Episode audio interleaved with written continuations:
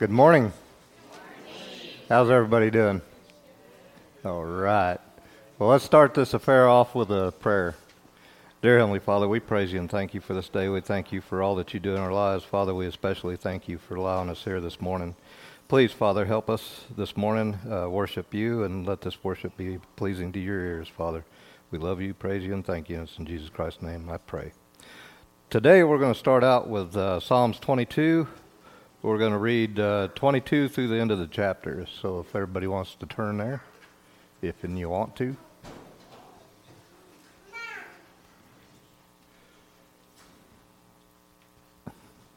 I will declare your name to my brethren. In the midst of the assembly, I will praise you. You who fear the Lord, praise him. All your descendants of Jacob, glorify him and fear him all you offspring of Israel. For he has not despised nor abhorred the afflictions of the afflicted, nor has he hidden his face from him. But when he cried to him, he heard. My praise shall be of you in the great assembly. I will pray my vow before those who fear him. The poor shall eat and be satisfied. Those who seek him will praise the Lord. Let your heart live forever. All the ends of the world shall remember and turn to the Lord, and all the families of the nations shall worship before you. For the kingdom of the Lord for the kingdom is the Lord's, and he rules over the nations. All the prosperous of the earth shall eat and worship. All those who go down to the dust shall bow before him even he who cannot keep himself alive.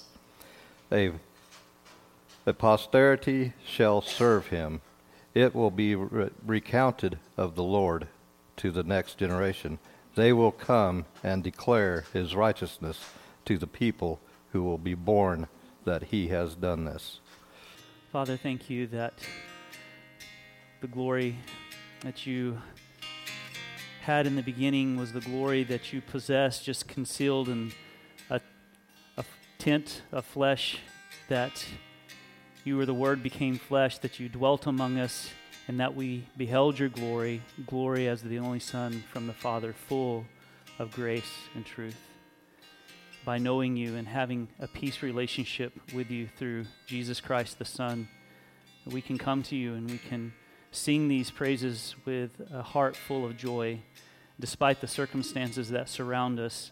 As we walk in this world, God, and as we see the chaos, we see the consumerism that is so prevalent during this time of year. Father, if we're to be consumers, let us be consumers of your word today, consumers of your truth.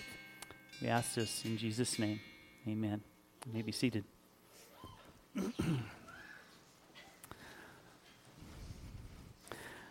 Well, if you will, open your Bibles with me. And let's go to Philippians chapter 4. And I'll be reading verses 10 through 13. Ray and his teaching brought us up to this point last week, and we will continue with these four verses this morning. It's interesting as we had sung this last song of worship, uh, how Paul would begin these verses for us this morning. Verse 10 I rejoiced in the Lord greatly that now at length you have revived your concern for me. You were indeed concerned for me, but you had no opportunity.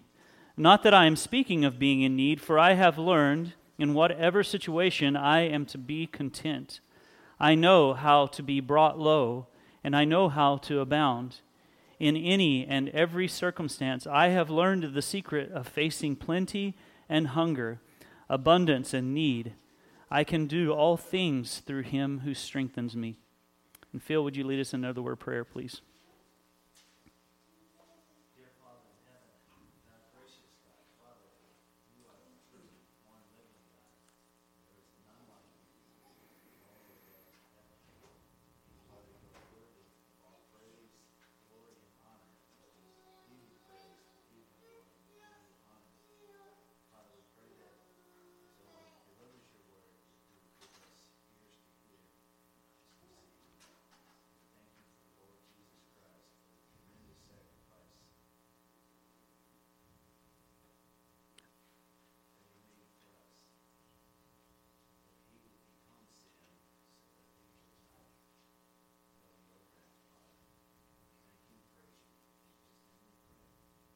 Amen.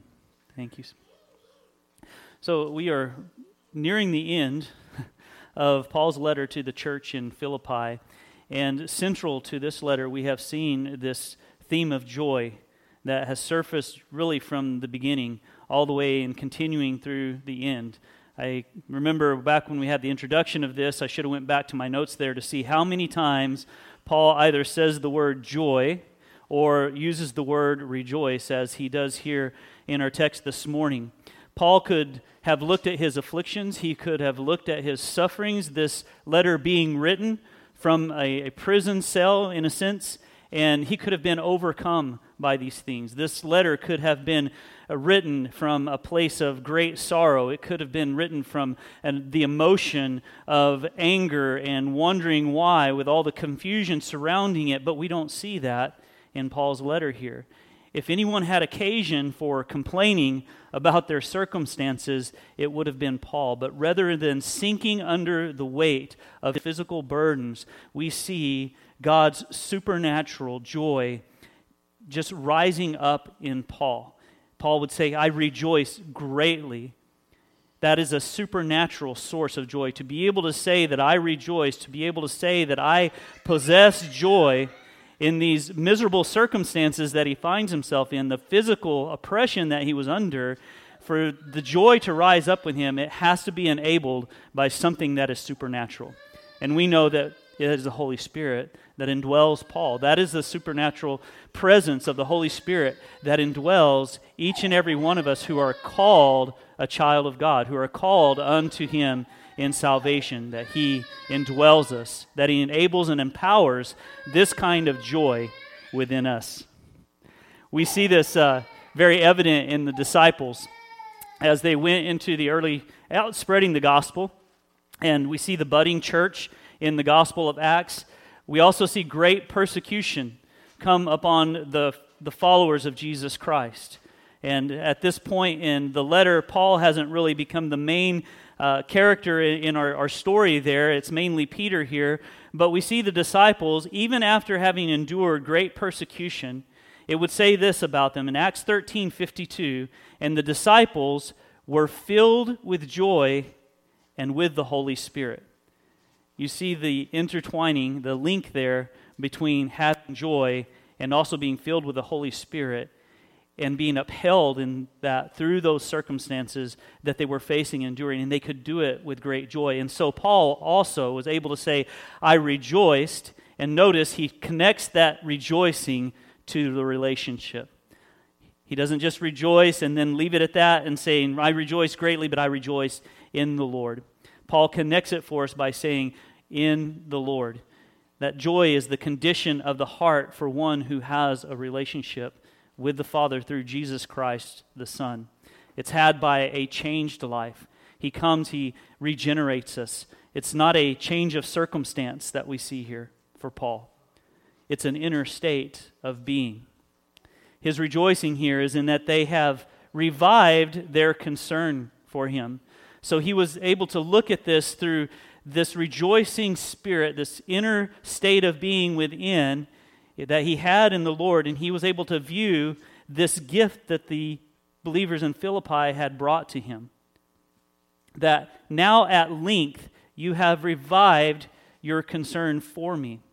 And it is said here, and we can find it later on in this passage, that help has arrived from the church of Philippi in the form of, of a material blessing for Paul. In fact, if you read down just a little bit further, into this text in verse 18, he says, I have received full payment and more. I am well supplied, having received from Epaphroditus gifts you sent, a fragrant offering, a sacrifice, a sacrifice acceptable and pleasing to God. So we know that there is a material blessing that has come to Paul in the form of, I don't know, maybe that's clothing articles, maybe they're bringing a warm jacket or a blanket, but it also may be coming in the form of a financial contribution. And Paul is saying, viewing this through this rejoicing spirit that I have in the Lord, now at length I see you have revived your concern for me. They have finally been able to send through Epaphroditus a gift to him. He says, You were indeed concerned for me, but you had no opportunity.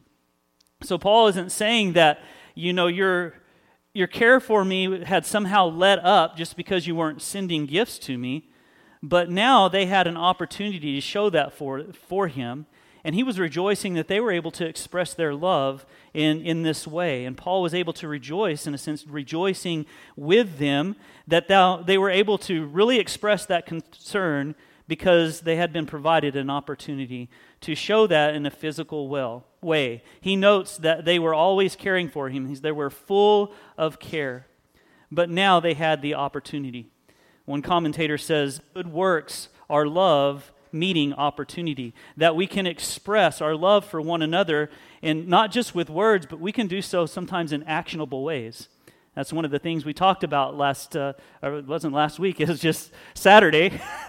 uh, Saturday with our deacons workshop, that the way that we can serve, uh, we can do it more than just with lip service. We want to be able to do that in actionable ways.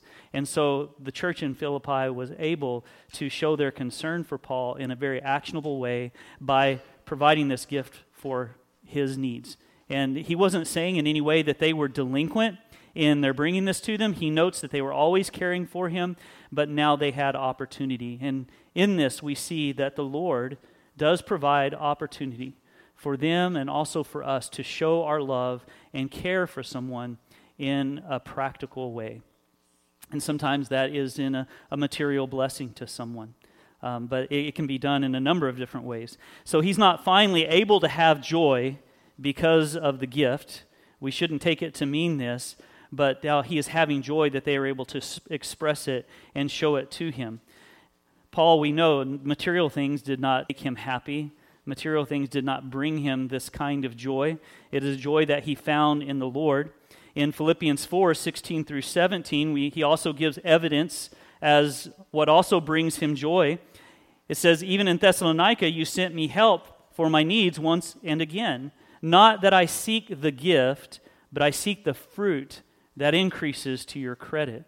So Paul was looking ahead at this that they were going to get blessing from being able to do this to Paul. It's a two way street in the way that the, the blessings, the things that we do for others and serving and caring for them, that those might be returned to us. And we're going to talk about that next week as we get further into those verses, so I'll leave it at that. But Paul is, is seeing more than just the financial side of this, more than just the material side of a blessing that they're sending to him, but he is also saying the fruit that increases to your credit is also why he is finding joy in this gift. Not that I'm speaking of being in need. So, here in verse 11, at the start of it, Paul is saying it isn't about the physical gift.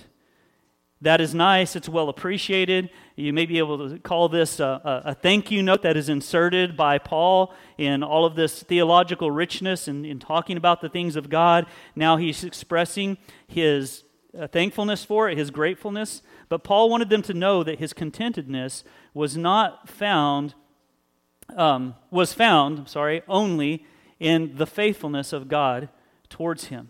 That was where his contentedness was found. Not that I am speaking of being in need, but he is looking now to the God who supplies all of his needs in Christ Jesus. He says, For I have learned in whatever situation I am to be content. So, verse 11, not that I'm speaking of being in need, for I have learned in whatever situation I am to be content. The key word here, I think, for us is Paul has learned. In trials is opportunity for character development. We may say that that is the soil, the trial soil from which overcoming things of God will be produced. The joy that we're able to have in Him, regardless of the circumstance. The contentment that Paul is speaking of here. The peace, the love that we possess is strengthened, is developed through these times of trial. If you turn to James chapter 1 with me, I think we'll see how James writes it here, and some of you probably already know where I'm going with this. James says in chapter 1, verse 2 through 4 Count it all joy, my brothers, when you meet trials of various kinds, for you know that the testing of your faith produces steadfastness, and let steadfastness have its full effect, that you may be perfect and complete, lacking in nothing. You see, our Christian growth happens through the trials. That's where it is strengthened. That's where it is matured and nurtured. This joy, this contentedness that Paul is speaking of is not something that is natural. That you're just born with this natural joy that you possess, and is certainly not circumstantial, because Paul is not in good circumstances here, but it is learned. He says, I have learned to be content. It's the process that begins in us at salvation. The Holy Spirit's work is to sanctify us, to grow us in our knowledge of who God is, to grow us in that experiential relationship with the Father through the Son, growing us in the attributes that are the characteristics of Christ. When we pray, we, we pray often that He mold us, that He shape us more into the image of His Son, Jesus Christ, to His glory. And that molding and that shaping is us learning in all circumstances, like Paul, learning this contentedness. And that the best soil for this growth is the trials. It is the, the suffering that we will experience. We are not immune from those things as believers. In fact, those who know Him, those who are in a saving relationship with the Father, will most certainly experience trials and sufferings along the way. And Paul will now describe the range in which he finds his contentedness. If you look now at verses 12 through 13, he says there, I know how to be brought low, and I know how to, to abound. In any and every circumstance, I have learned the secret of facing plenty and hunger, abundance and need. I can do all things through him who strengthens me. So, Paul is describing here how he has everything and there's been a time in his life where he's had everything, and then there's also been times where he has had nothing. He's been rich and he has been destitute, and he spans the full range from the top to the bottom. And he gives us you know, multiple phrases here to kind of paint this image of that span through which, like, various emotions and in his walk in life that he has experienced. In verse 12, I know how to be brought low to, to his low estate. I had referenced a passage in Acts where, after Paul was converted and he went out and shared the gospel, that the persecution was so severe there that they wanted to take him and wanted to stone him and kill him, and they had to drop him down by a bucket over the city walls just to preserve his life. And here he was, this high and, and very mighty Pharisee at one time, and now he had resorted to being brought low in a bucket outside the city walls. So you could certainly say he went from high to low in a very quick order. But this is what Paul has been through. He says, I know how to abound, and in every and every in any and every circumstance, I have learned the secret facing plenty and facing hunger.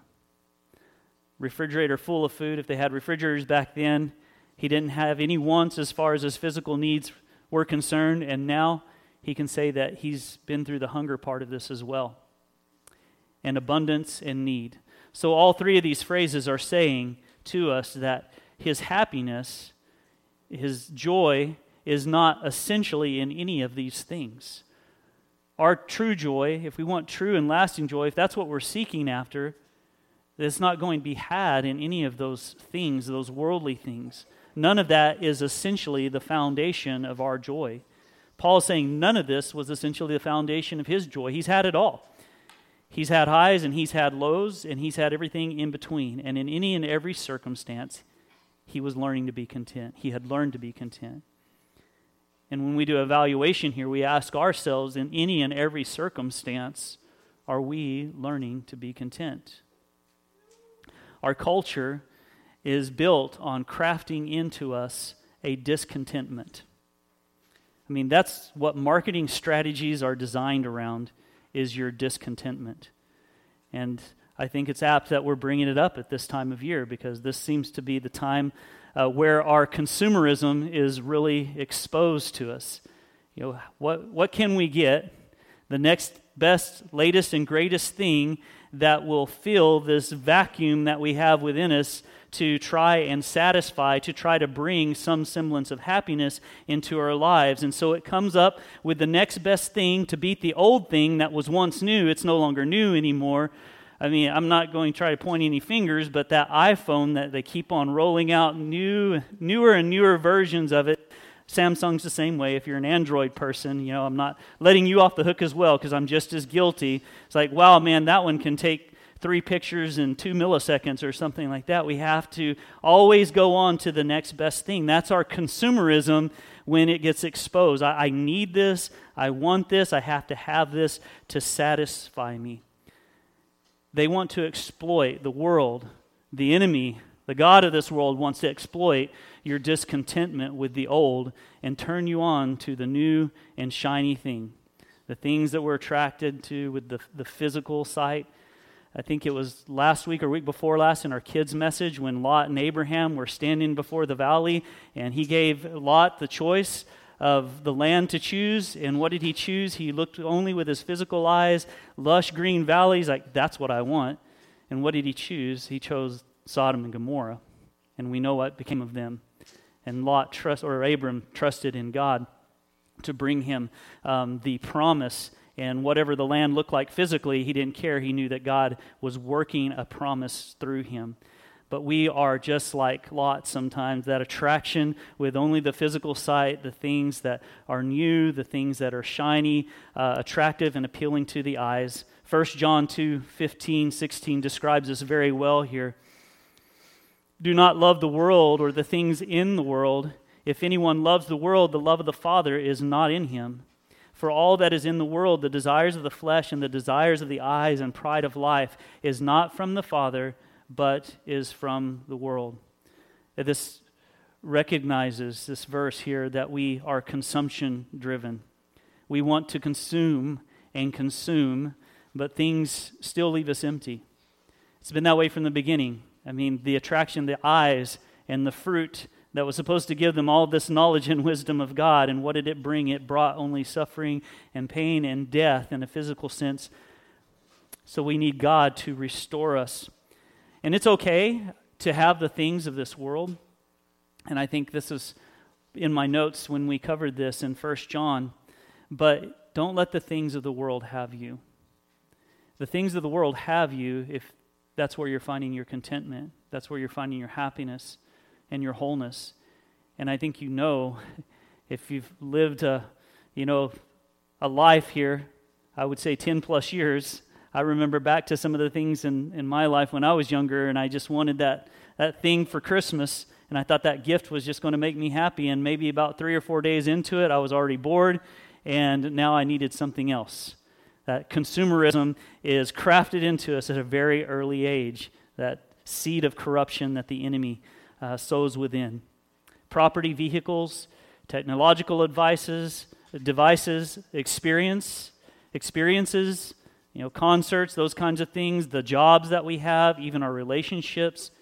If my contentment is found in those things, then it really isn't contentment at all, not a biblical, true contentment. It's the doctrine of man that our culture wants to press in on us. And we need to always walk around with eyes wide open, spiritual eyes wide open to these things, but particularly during this time of year where just those bombardments are continually coming after. This contentment Paul is talking about stands in direct opposition to this. Through the span of all the experiences that Paul is describing here, that of having much, that of having little, that he had learned true contentedness. That it didn't matter where he was within that range of experiences in this life and of circumstances, that he had learned in all those things to have contentedness. I think, in a sense, this says to us I'm not grasping for things that God has not given, but I am pleased to treasure and hold on to the things that He has in His graciousness given to me. Uh, we are gifted by His grace and salvation, but then we are also blessed and having the families that we have that surround us. We are blessed in having a church family that we can gather with and have fellowship with and worship our Lord and Savior together. There are those things that He has given us. Let us take delight in them. Let us find our contentment in the things that He has given us and not reach out and try to grasp the things that He has not in order to try to find contentedness. Paul writes in Romans 8:28, "We know that all things work together for the good of those who love God, who are called according to his purpose." Paul, Paul doesn't say that those all things are pleasant for us. He doesn't say in this passage in Philippians that this contentedness that's found in all things, that he found all those things just pleasantness to him. All things are not promised to be feel good experiences. No, all things is all things. It's from abounding to being low, it's from being hungry to having plenty. It's from experience the death of a loved one to seeing new life brought forth in a newborn child. It's in all of these circumstances that we can find true contentedness. God has an ultimate purpose in the all things that we experience in this life, and that they are working together for good of those who love God, who are called according to his purpose.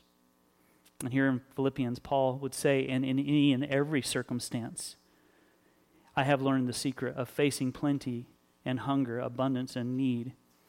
Those are the all things that Paul had walked through, that he had experienced. And because Philippians 4:13 is so misapplied in many of our churches today, it is so vital that we understand that verse in the context of these verses that have come before. I can do all things through him who strengthens me. Many years back, um, Jody and I were at some kind of conference, I think. It, it was an event, and it was one of those where they had probably some famous bands come up and you know they, they just work you up into an emotional lather and then they have this really charismatic speaker come out they're very gifted at speaking and teaching and you know got us worked up emotionally and one of the things that i remember leaving there with is he said when you come up to an obstacle in life you just need to philippians 4.13 it i can do all things through christ who strengthens me it's like if, if it's any challenge, it's anything that you're trying to overcome in the workplace, at home, you just need a Philippians 4:13 it.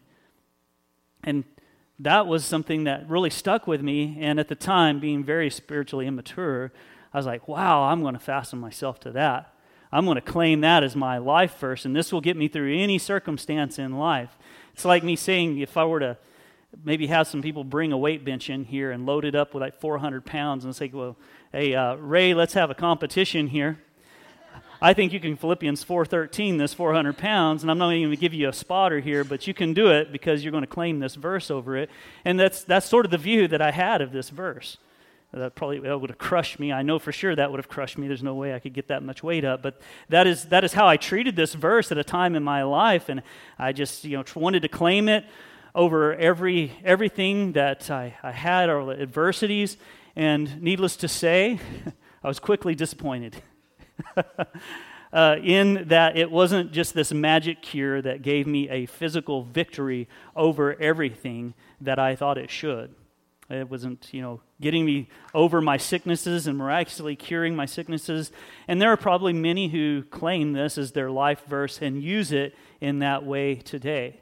You know, even likening it back to the Old Testament, saying, you know, you're David, and then those circumstances are Goliath. Well, no, I'm, I'm not David. and that's not what the, the Bible is really teaching us there. But let me reread the preceding verses again that lead into this verse that is so popular and so misused. Going back to verse 10, Paul says, I rejoiced in the Lord greatly that now at length you have revived your concern for me. You were indeed concerned for me, but you had no opportunity. Not that I am speaking of being in need, for I have learned in whatever situation I am to be content. I know how to be brought low and I know how to abound. In any and every circumstance, I have learned the secret of facing plenty and hunger, abundance and need, and I can do all things through him who strengthens me. I added the and in there, sorry. There's a period after abundance and need, and then he says, I can do all things through him who strengthens me. So, out of that context that precedes this very popular verse for overcoming every kind of circumstance that hits us in life, Paul is describing this range of circumstance that he has walked through, that he has experienced in a very real sense in his life. And from the highs to the lows, that in those he can do all things through Christ who strengthens him. He can be content in whatever situation because Christ strengthens him through the ups and through the downs of life.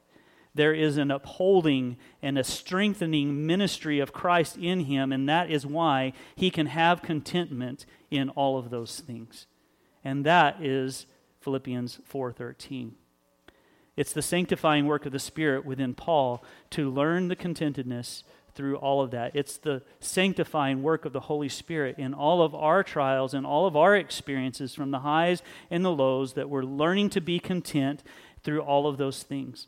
The error here is to say, as though the only side to be considered in all things through Christ who strengthens me is just the abounding things, just the things that are high, just in the times of plenty. That's where we experience Christ strengthening. That's how Christ has strengthened us, and that's why we're experiencing those things.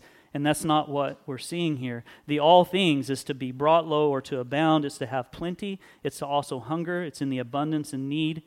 We could phrase it like this I can hunger through him who strengthens me. I can be brought low through him who strengthens me. And as I was writing my notes, I didn't know I was going to have a, a little poetic statement here but this is just Owen. Not always to abound is where Christ's strengthening is found. So I don't know if it makes sense here, but not always to abound is where Christ's strengthening is found. Because we tend to think that, you know, when we're going through good experiences, when we're feeling those times of plenty, when we're abounding, when we're on the mountaintops, well, God is with us. Christ is in me. I can do all these things through Christ who strengthens me. And then when we're in the valleys and when we're in the lows and when we're hungering and when we're in need and we're feeling physically oppressed, maybe even sick, and then we don't think so much about, you know, He's with me. But He's with us always through all of those things. And that's where we can find contentedness in knowing He is faithful, He is sovereign, He is omniscient, He is present everywhere, present in us. I can do all things through him who strengthens me. The thing that the Lord strengthens Paul to do is to be content.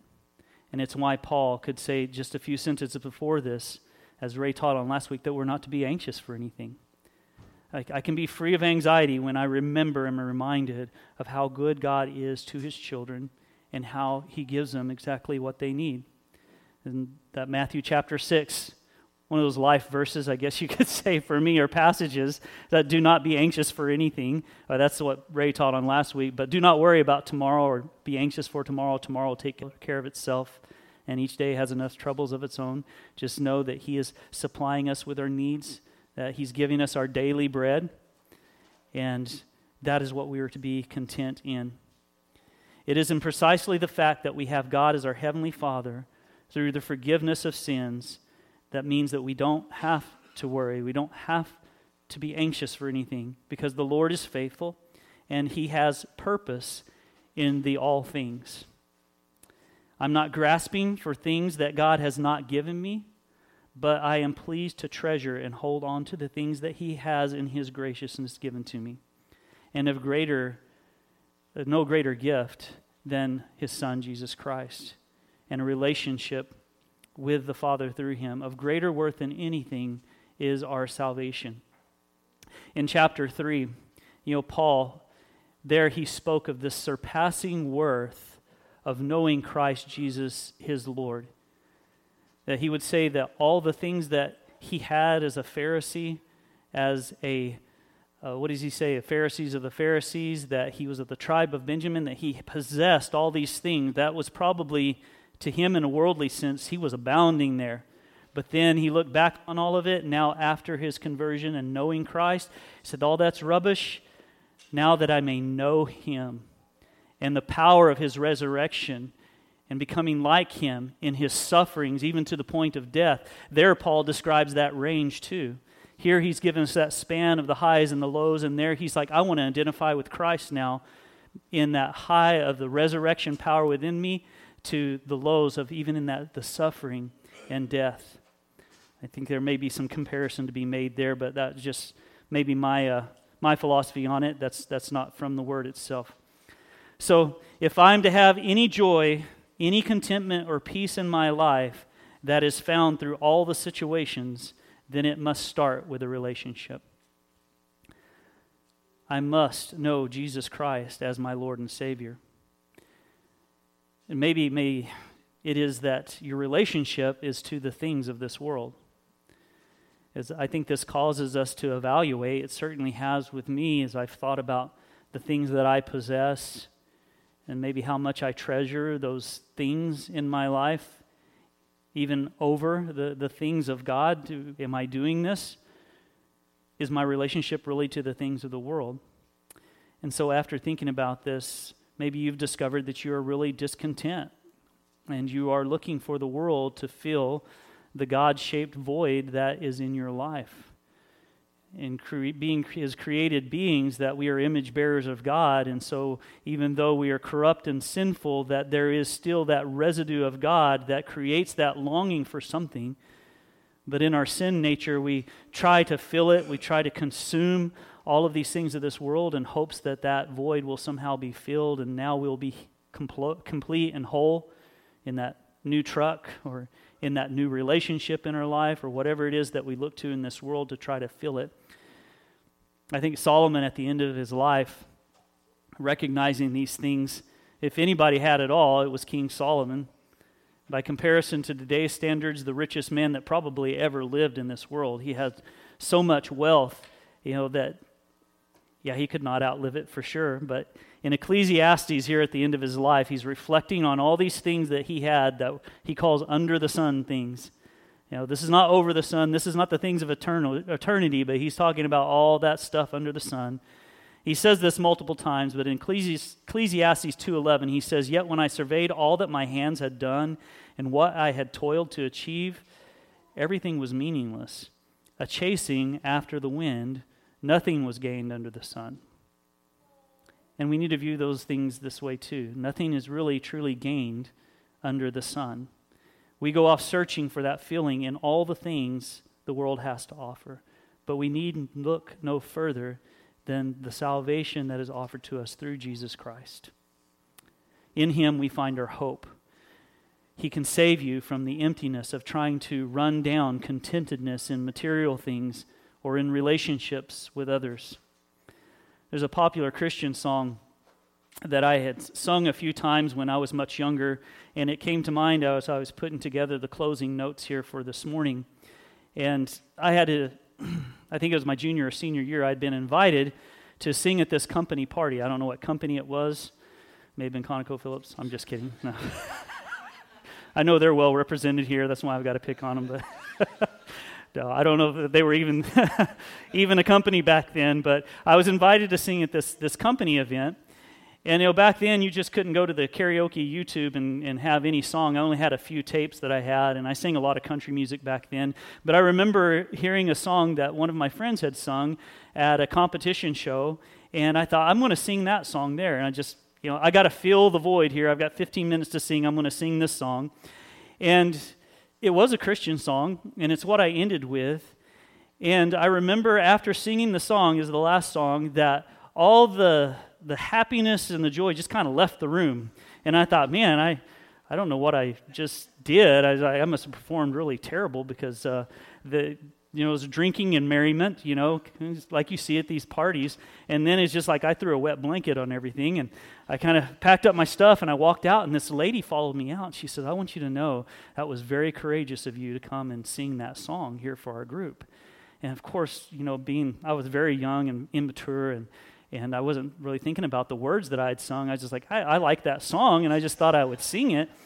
And, but it sucked the life out of the party. And I began to think about the words of the song. I guess I hadn't considered it, but it was a it was a song by Steve Green. Some of y'all might know him, and it was called "The Chasing of the Wind." And I'm just going to read a few of these, uh, a little bit of this lyrics for you here. All achievements, all possessions, all with time return to dust. Only God can be our reason for deep and quiet trust. He will guard us from the dangers that gladly make men fools. Apart from him and all his meaning, all things fail as they begin, and hearts deceived can only know a chasing of the wind, a chasing of the wind. And so I began to understand what it was that I had said that had caused such a depression to set, settle upon the room, the, the somberness. But I mean, I guess maybe that, that was a good thing. Maybe it caused some people to think. But uh, I, I didn't realize it at the time, and I probably, I really need to hear this often in my life still today.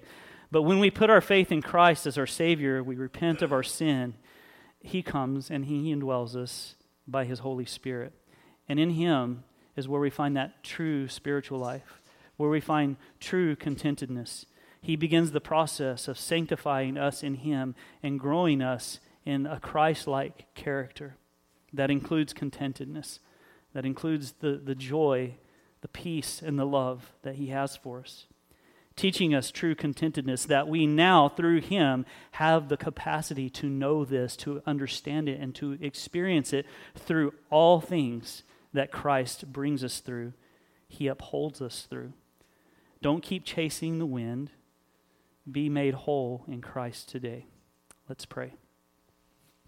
Father, we thank you that we can come to you and have a joy that rises up above the circumstances, to have a contentedness that overcomes. But it is only found in a relationship with you. And for all of us who are here today, that maybe we know you, God, in an experiential way, that we have received you as our Lord and Savior, but still we get trapped into this consumer mindset that we go after the things of this world and maybe finding some semblance of contentedness and knowing that it is not find, found there. So thank you for the reminder that this is to us who are yours. And God, for anyone that does not know you this morning, just help them to know that all the things in this life, the chasing after the next latest and greatest thing to try to bring some fulfillment, some sense of joy into their life, is just like Solomon described. It's a chasing after the wind. And that's wisdom to us, God. Your word is wisdom to us. God, thank you for bringing us the greatest gift that we could ever have, and that is a relationship with you through Jesus Christ, your one and only Son. And we thank you for him. We celebrate him we know that that's where our true peace and contentedness is found in this life. As we get ready to share in the Lord's Supper together, Lord, may we be reminded of these things as Christ would tell us do this in remembrance of Him. In all that He undertook for us before the cross, in going to the cross, and bleeding and dying for us for the forgiveness of our sins and overcoming the grave and giving us this victory that we have in Him in the spiritual sense. Lord, we love you. We are so thankful. And we just stand in all of you. In Jesus' name, amen.